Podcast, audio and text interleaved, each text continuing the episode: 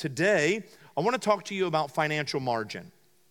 Um, and I know, I know what I'm getting into on this subject um, because money and church are, are have walked this tightrope for 20 years. And here's what I've learned after nearly 20 years it's best for me to just be as plain and clear as I can with God's word and leave the decisions about what you do with what God says up to you right? And so we need to talk about this subject. It's massively important that we talk about financial margin. Leviticus chapter 23 is, um, is an interesting passage that we've looked at.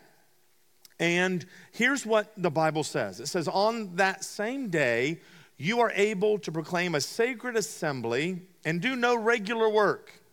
So he's talking about a change in your life, changing something. Someone had to prove that they could go fast, like whatever. If you're online, someone just was really loud on the way by, and, it, and everyone looked as if they could see the car going that direction. that was awesome. Sorry. So, on that same day, you are to proclaim a sacred assembly and do no regular work. So, you're supposed to take a break. We've talked about that um, a little bit. You're supposed to also make a change. If you're taking notes, I want you to write this down or put it in the comment section online. My next level of freedom requires me to change. Your next level of freedom in whatever area it is that you're focused on in your life, it's going to require you to change. And this was a departure from their normal activity. Like, I need you to do no regular work. And he says, it goes on, the, your Bible says this this is to be a lasting ordinance for the generations to come wherever you live. So it's not bound by geography and it's not bound by age. This is an eternal principle that's meant for all of us to carry on way beyond this time setting. Watch what he says as the instruction. When you reap the harvest of your land, do not reap to the very edges of your field, or gather the gleanings of your harvest. Leave them for the poor and for the foreigner residing among you. I am the Lord your God. Here's what God says to the farmer Don't sow all of your land, leave a margin, leave a ring around the edge, leave a frame around your property. Now, listen, this is in addition to another biblical principle called the tithe.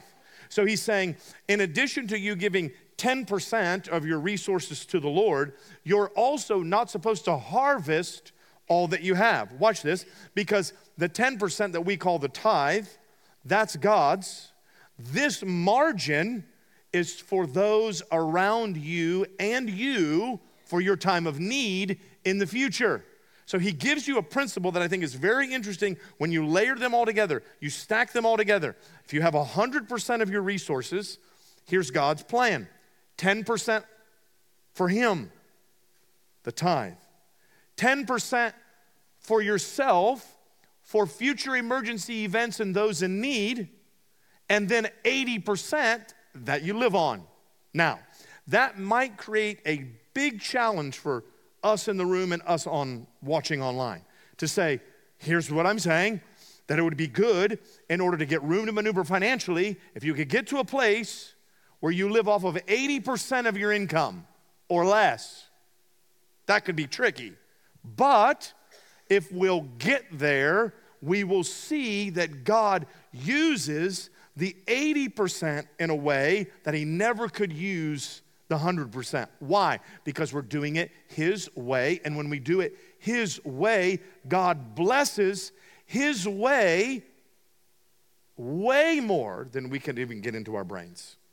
Right? So watch this.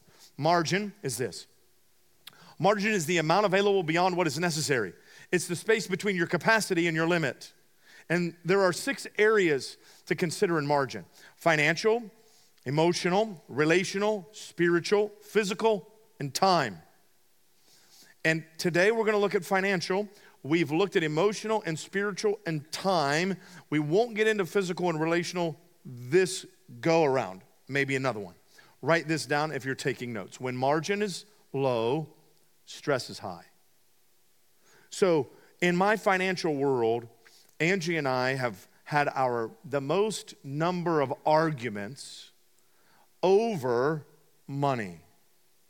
And you know when we argued the most about money? When we had the least. Why? Because when money is low, stress is high. it works in every area of your life. But in this one, I'm so passionate about helping you and loving you and talking about this plainly so that the youngest to the oldest can get this and make changes where changes are necessary because I dealt with a lot of pain and I know so have you. Years ago, I worked a job at a place called Centratech, which is a local company that did telecommunications work. And we, um, when we did the work, I, I, would always travel out of, well, not always, but I had a lot of work out of town that I would go and work for, for the owner, and the whole crews did. He, he, had a, he had a contract with Lowe's, and so anytime there was a new Lowe's built, Todd's company got all of the wiring jobs. So we would go in and we would pull all the phone cables and so on and so forth. Well, they would give us about $25 a day called per diem to live on and it was Ange and I and two small kids. And I say this jokingly, but it's the best description that I can give, mental picture that I can give you. We lived a half a nostril above water financially. I mean, we were just we were just under the weight of it. This is late 90s, early 2000s. And I, when we would go out of town, we would get $25 a day. And I would hope and pray that the hotel we were staying in had continental breakfast because I could eat a breakfast and then take some to go and have that for lunch and then go someplace affordable for dinner. I, I went, I, in those days, I ate a lot of Taco Bell. And in the early 2000s, late 90s, you could get enough food to choke a horse for five bucks at Taco Bell. I mean, quite literally, and figured it. Like a horse probably wouldn't want to eat five dollars worth of Taco Bell. Um, I don't even know if you can get a Baja Blast for five bucks now. I don't. I, I've boycotted Taco Bell not because of any political position, but because of a stomach and dietary issue, like a digestion issue. I, I, I, I kind of want to tell you this story, but it's gross. Could I tell it? When margin is low, stress is high. We were out of town at some friends and we went late to Taco Bell. And it came back and fought me. we're in their home.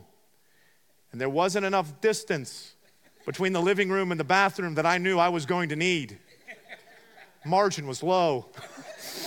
stress got high. Right? I didn't eat Taco Bell for like eight years after that. Terrible.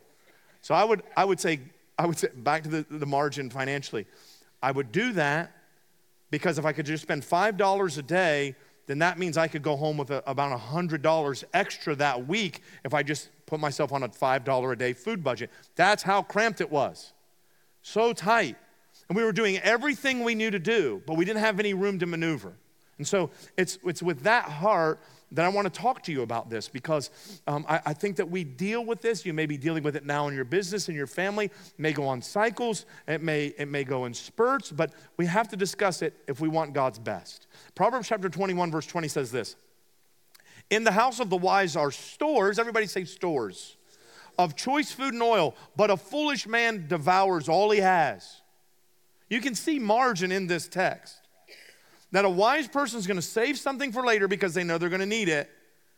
And a foolish man, he spends his paycheck before he gets it. Look at what Paul says over into the New Testament to, to his son in the Lord, Timothy. But godliness with contentment is great gain. So when you have godliness, you know who you are in Christ, you have peace in your soul, and you're content Paul says this is the highest level of attainment that you can achieve in spirituality is that you're content and you know who you are in God. He goes on and he says this, and now he starts talking about, for we brought nothing into the world and we can take nothing out of it. Your hearse is not going to pull a U-Haul. You're leaving with exactly what you came in with nothing. He goes on and he says, But if we have food and clothing, we'll be content with that. Said no American ever. Those who want to get rich fall into temptation and a trap and into many foolish and harmful desires that plunge people into ruin and destruction. Watch this. For the love of money is a root of all kinds of evil. It doesn't say money is the root of all evil. You need to hear that. It's the love of money. And the love of money is not tied to a salary or economic status or position. In other words, there are poor people who love money and don't have it. There are rich people who have plenty of money, but it doesn't have them and they don't love it.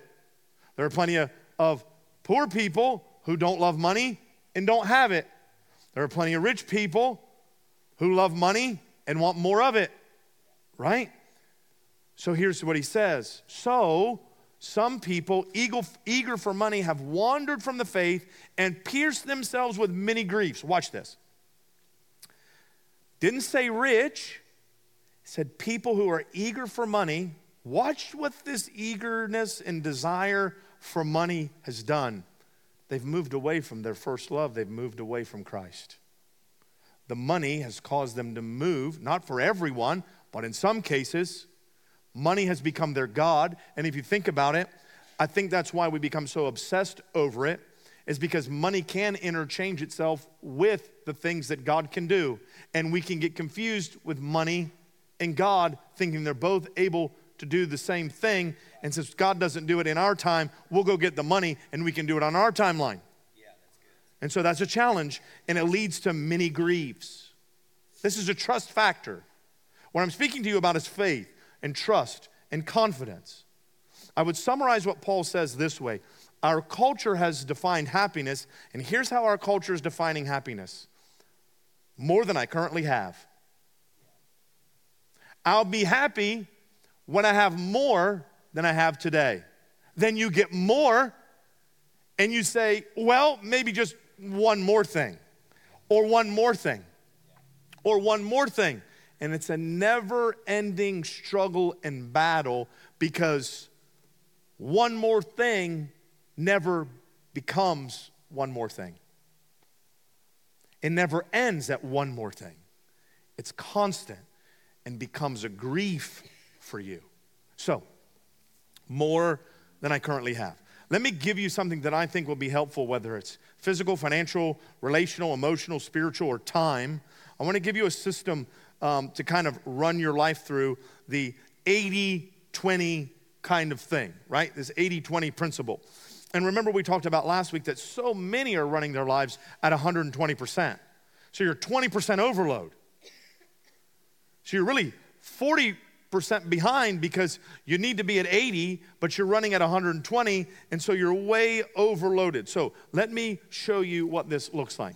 Um, I'm going to give you something to write down or screenshot if you would like, okay? Um, I'm going to use these, these letters as, um, as abbreviations, but the first thing I want you to see is this line, okay? This line is a dividing line that I want you to consider that above this line, what I'm going to describe, get your time, energy, and resources. The people above this line should get 80% of it and the people below it should get 20%.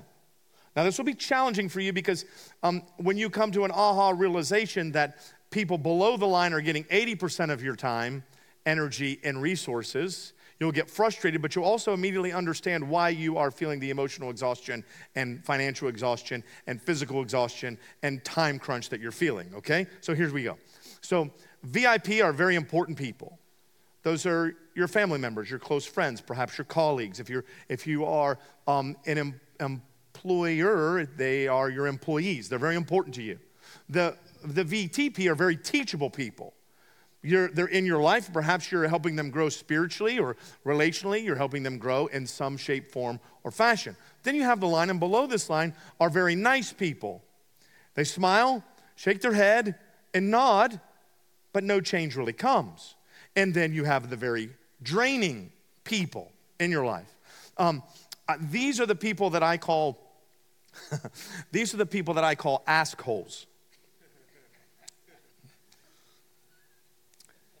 What does that mean?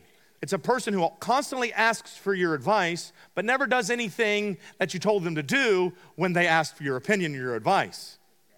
That's an ask hole. Their ask goes into the vortex of goneness. Are you uncomfortable that I, you, are thinking about how to use it and you're thinking about all the people in your life that are assholes and you're sorting through, should he really be saying that? And if he slips up and says it wrong, I'm recording it and sending it to my friends, right? I, very nice people. They smile, they nod, they do nothing. The very draining people are the ones that you have to make a, a, an instinctive response to am I going to talk to them or am I going to walk away from them? Because then you're like, they're the energy vampires that you feel their pull from three aisles over, okay? I, I know that we don't want to acknowledge that, but we have to acknowledge that that is real and that's costing you. And it doesn't make you a bad or a mean person to acknowledge that those individuals exist. Now, if you're struggling in the room because you're married to that person, I need you to come to churches that heal during our Wednesday night connects to get help. So, 80% of your time, if it's going here, time, energy, resources, you're going to be good. But you're going to get drained. You're going to have struggle. You're going to have challenges if 80% of your time is going here. So, what do we do, right? Matthew says this in Matthew chapter 6, verse 33, a verse that you're well familiar with. Very, very familiar with. But seek first the kingdom of God and his righteousness, and all these things will be added to you. Fill in the blank. That's God's word to you. That when you seek God first, everything you have need of, He will supply. So, in creating room to maneuver, it's a very simple but challenging change or thing that you have to constantly keep up with in your own life is Am I putting God first in every area of my life? And to create room financially, you need to put God first in your finances. Not second, not later, not, not after the bills are paid, first. This is what he asks. This is what he says is going to be the way forward. Watch this verse in Matthew chapter 3, or Malachi, excuse me, chapter 3, verse 10. Bring the whole tithe. The tithe, as we talked about a few minutes ago, is the 10%. Bring the whole thing into the storehouse, that there may be food in my storehouse. Um, test me in this, says the Lord Almighty. This is one of the only places in the entire Bible where God says, Hey, test me out in this. Put me first in your finances and watch what I'll do. Let me pause and say this. Over nearly 20 years, here's what I've observed about people when it comes to tithing and their positions on tithing. And I believe that the tithe and that the storehouse, the tithe is the 10%. We do it off the top. Ange and I do it off the top because there's always the question of before taxes, after taxes, all those details. I'll let you and God sort that out. Ange and I give that off the top to our local church here.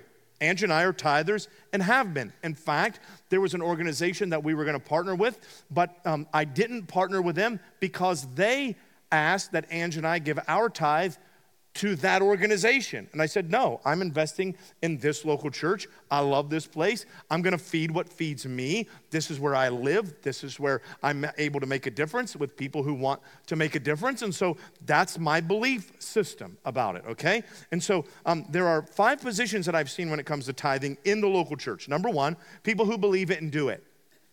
Number two, people who believe it and don't do it. Now, people who believe it and don't do it, there might be lots of reasons. One of the reasons might be they don't have room to maneuver, they don't have margin, and they're just not at the place where they're just gonna take the plunge and say, I'm starting right now, today, 10% off the top. For some reason, there's a barrier there. Again, that's why we're offering what we're offering on Wednesday night, so you can get to that place. So we can help you do that. So believe it and do it, believe it and don't do it. Don't believe it, and therefore don't do it. Fourth, don't believe it. Don't believe that tithing, don't believe in tithing or don't believe they should, but watch this, but they do it. Who would do that? Why would someone do that? Don't believe it, but they do it. Here's why that happens it happens because you've been pressured, bullied, and coerced and beaten with the Bible long enough that you just give up and you do it. And what I want you to what I want you to know is this. There's no blessing in that. That isn't anywhere near in my heart and I don't want you doing that. There needs to be faith attached to what you're doing in order for God's best to work in your life. Then, lastly, there's a group of people who just want to argue about it. And that's the, uh, that's the position that I'm not interested in, right? Watch. Because I, every, listen, you can be a part of our church and not be a tither. No issue with that. Just know that all of the difference that's being done is happening because people are putting God first in their finances. And so you may be living in the residue of what other people are doing, and the result of what they're doing created a scenario for you to be here, but you're not necessarily doing anything back in return. And I would just challenge that a little bit. If something is benefiting you and you're seeing that God is moving and you see it's a principle, then you ought to engage in that principle. Here's what he says When you do this, see, when you test me, when you test me in this, see if I will not throw open the floodgates of heaven and pour out so much blessing that there will not be room enough to store it. That's not my idea, that's God's idea. God says when you when you participate in this principle, when you do that part, this is what I'll do. And so when you put God's first, three simple things, you experience God's blessing. Tithing is the solution that God gives to humanity that makes absolutely no sense in terms of finances. Can, can I just help you with this? It will never make sense mathematically to put God first in your finances. Never. If you're waiting for it to be the best scenario for you financially, it will never show up. And here's what I can also promise you the moment you take the plunge and say, I'm going to put God first, all hell is going to break loose in your world. Your finances are going to go crazy. The dog's gonna get sick. The refrigerator's gonna stop working. The stove's gonna need replaced. Listen, you, you don't, I, I, I hear what you're saying. Oh, no, no, no. Every time. Every time. I've watched this for 20 years. Why? Because the enemy sends the devourer to take you out, but God, when you're a part of this his economic system, he the Bible says rebukes the devourer for your sake. He's the one that commands that enemy to take his hands off of what you're prioritizing to go to God. So, you experience God's blessings. Proverbs 15, 16 says this Better a little with the fear of the Lord than great wealth with turmoil. When you put God first, second, you become supernaturally content. This is the result because the focus is off of you and off of God, and so you become content. How can, how can I really trust that God's going to take care of me? Well, I think it's time that we step into a place where we determine that God is either telling us the truth and we live by his principles, or it's a bunch of old wives' tales, fairy tales, throw the book away and go do whatever it is that we want to do all day, every day. I think it's time to get in, get out, or get run over. Thank you for your enthusiasm this morning. I appreciate it. But let me say this to you as well. Um, when you wonder if God has enough, because oftentimes we're wanting and striving for more, and we wonder if He has enough for us, and we forget something very interesting. We were at that golf outing yesterday, and I noticed something in the parking lot. I don't know if Jake or Larry noticed this, but there were apples in the parking lot falling off of the apple tree. Falling off, being run over, and squished, rotten. God is not short of resources to get to you. There are more apples that are going to fall off the tree in the orchard this fall than humans and animals could possibly consume. Because He's a God that's more than enough. He always takes care of us. Look at Proverbs chapter 18 and verse, or excuse me, Proverbs 8, verse 18. I'm going to finish with this. Riches and honor are with me. This is God speaking. Enduring wealth and righteousness. My fruit is better than gold, even pure gold, and my yield better than choice silver. So, the last thing. So, when you put God first, you experience God's blessing.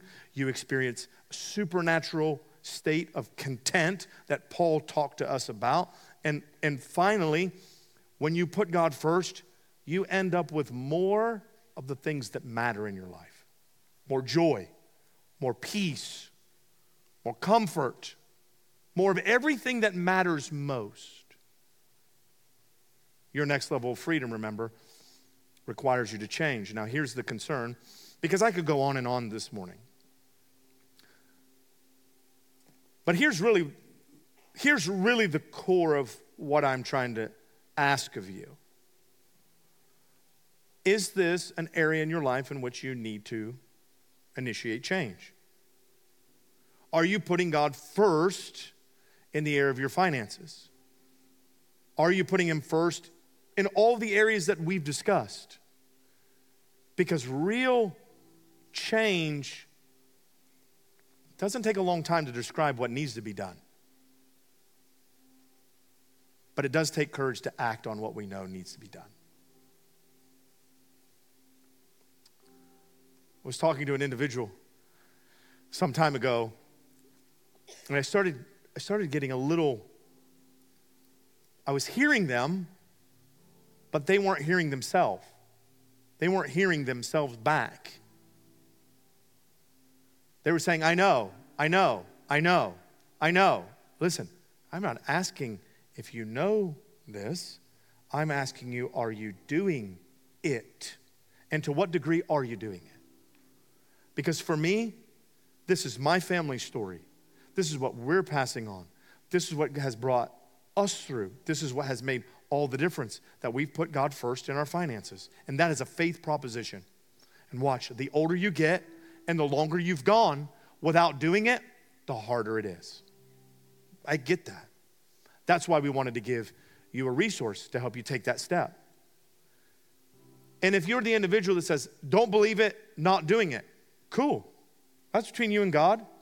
But just know that I'm not going to stop saying what I've been saying for the last 20 years because it's the conviction of my heart of what I've learned from the Word. And this is my belief and my position. And it's what I have seen make a difference in my life and the lives of so many others. And if you're struggling in this area and you're going through pain and you're not living through the God first principle, that's the change I'm asking you to make. I don't know if this is the right way to punctuate it, but this is what I would want to say if I was unfiltered and didn't really have um, a need to be dignified. I would say, don't be an asshole. Don't ask what you should do with your money and then not want to do it God's way. That doesn't make any sense.